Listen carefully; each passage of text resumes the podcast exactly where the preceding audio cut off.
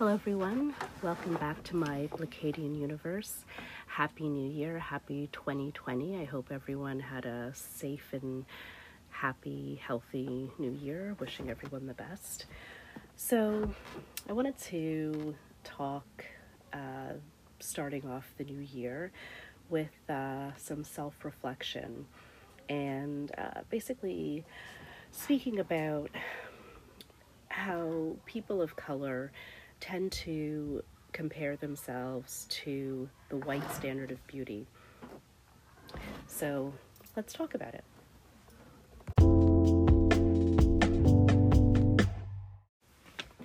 So as a person of color, you're probably very familiar that there's so much out there right now, particularly on this very topic, which is wonderful. I love that this idea of measuring our beauty to another standard is, very much talked about and challenged.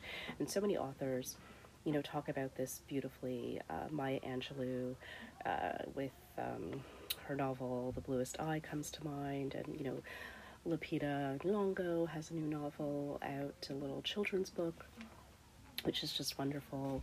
And,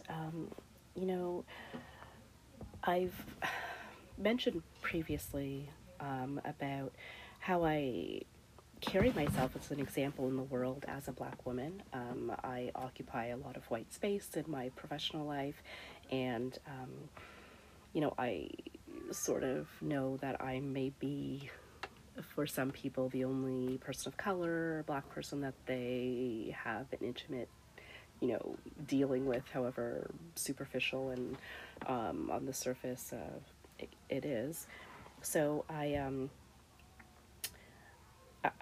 take that responsibility very seriously, however fairly it is. I have to represent. So, and I've also talked about how I train myself not to smile and laugh when I'm uncomfortable. It's something that I realized that I do as a woman, that we were trained to do, and I really did not like that about myself. And I felt like it gave the wrong impression to people about me. And on that as well, I had to train myself not to measure myself against whiteness. And it took a lot of work. It meant, loving my curves, my chocolatey skin and my hair. And, it's an active job. It's lots of work. I mean, I'm bombarded with images of, what is the standard of beauty. And when you don't look like that, you sort of often wonder, what you do look like. And just a little aside here, I remember just, thinking, being a little critical of myself. And, I just remember when I knew I had turned a corner, when I was fully checking myself out. I just came back from Hawaii, and I, was like a teenager-ish age, mid-teens, and I had a bit of a tan. I have medium dark skin, but I just got like super dark, and I was loving it. I got like the brightest pink lipstick I could, and full disclosure, I was calling myself Black Barbie for a while. So, and I just, I thought, let me just fully embrace this. I'm clearly loving the way I look, and usually I don't like to, I try to not be that vain, but I remember I was a teenager, and I thought it was a good thing that I was just feeling myself. I thought, what, enjoy it, have your moment, you look good, you look chocolatey, and I got my friends to call me Black Barbie. So, and that takes work. It takes work to get there. I was, I had lots of friends that were white when I was a kid, and nobody looked like me, and nobody had hair like me, and, I spoke previously about how I had, a very strong role model in my mother, who loved herself, loves herself, and, that was very valuable for me to see, and loves her curves, you know, just loved being black. So that was very meaningful to me. And just by example, just passively absorbing that. So I had a solid foundation of just, you know, loving myself.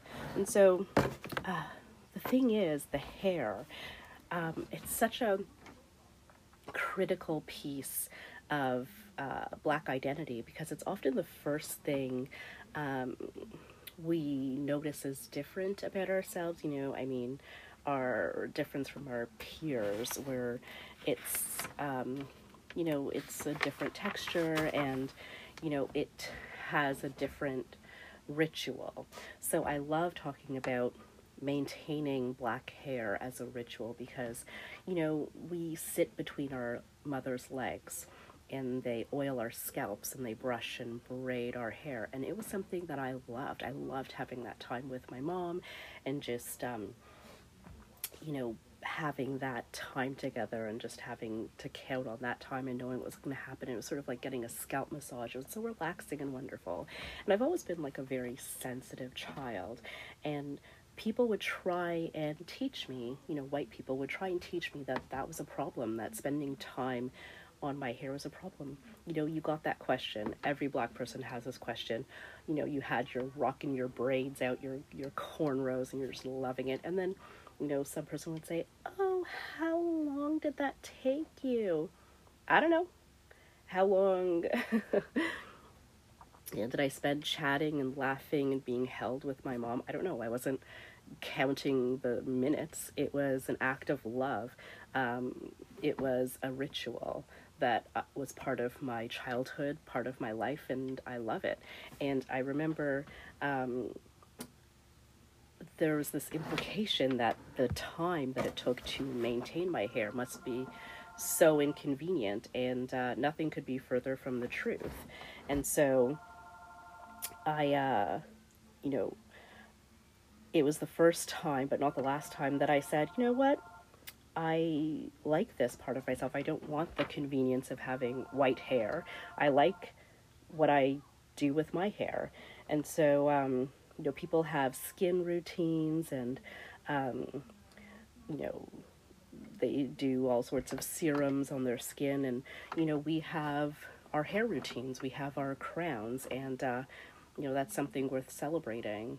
And, I think that was a key turning point, and that's something that I will be instilling in my own children about this ritual, this special thing that, you know, that black children across the world, you know, do, that something that unites us, that makes us special, because I found it very ritualistic as well.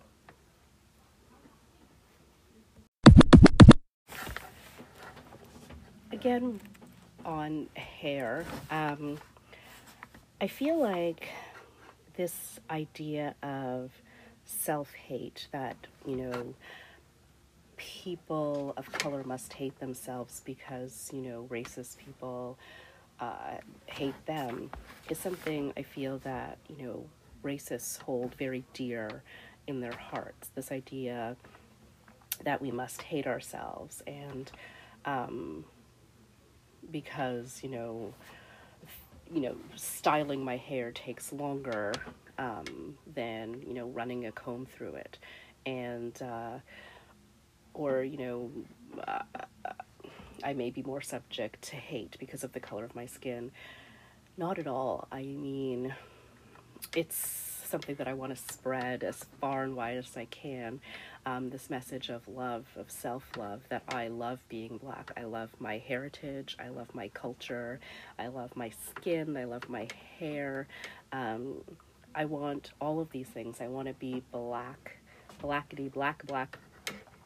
And I just want to be treated as an equal. I want the equality. I want the privilege that comes with being white, but I don't hate what makes me black. I don't hate my skin. I don't hate my curves. I love all of those things. I just want the equality. I don't want to be judged because, you know, my behind isn't the shape of a white person's behind. You know, these are the things that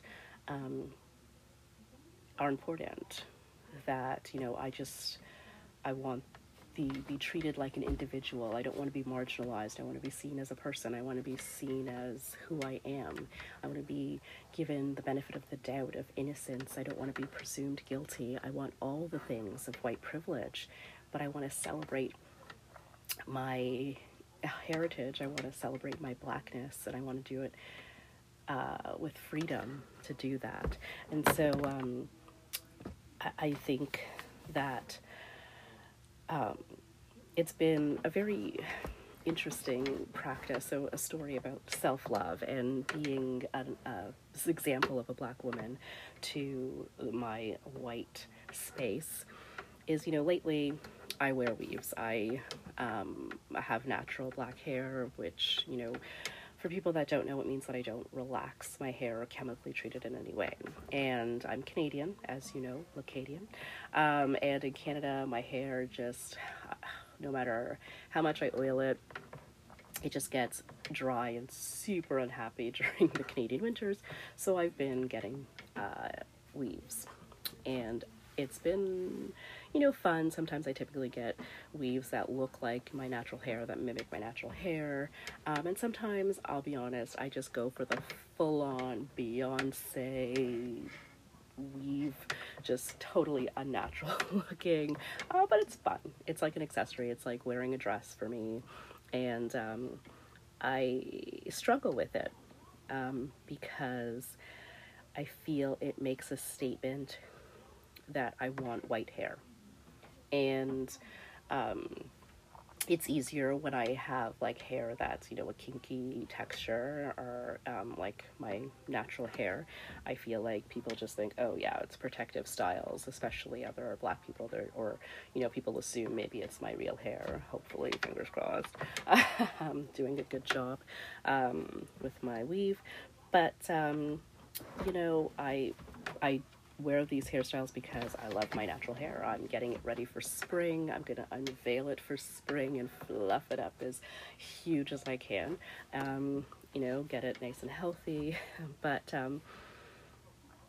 I just, you know, I'm afraid of the message that it's sending to white people. I'll be honest. I feel, you know, like, you know, people of color, black women, they know what I'm doing. They understand that, you know, it's just a matter of easy maintenance and taking care of my hair.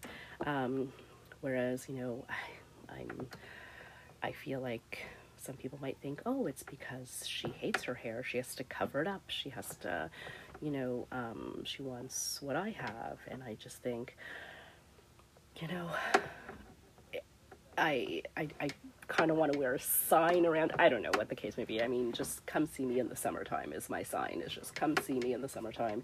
I'm not even trying to pretend like this hair is real.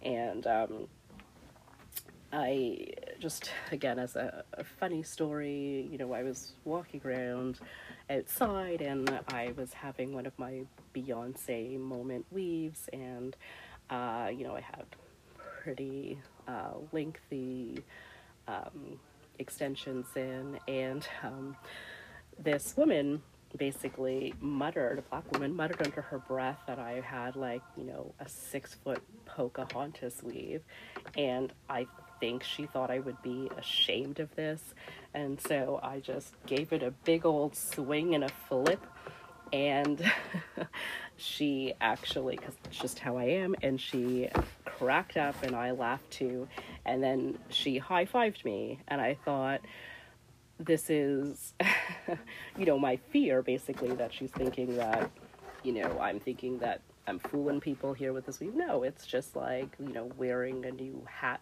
scarf, dress, shoes, accessory, getting my nails painted. It's just basically, for me, if I'm going to be having a weave and protecting my hair, why not have some fun with it, change it up with basically zero consequences of me just taking it down later. So I guess I want to end on the importance of self-love. It took a lot of time and active work for me, and am spreading that message to everyone that you should love the skin that you're in. You know, if you don't like something about you because it doesn't look like a, you know, person that's white, then you know what?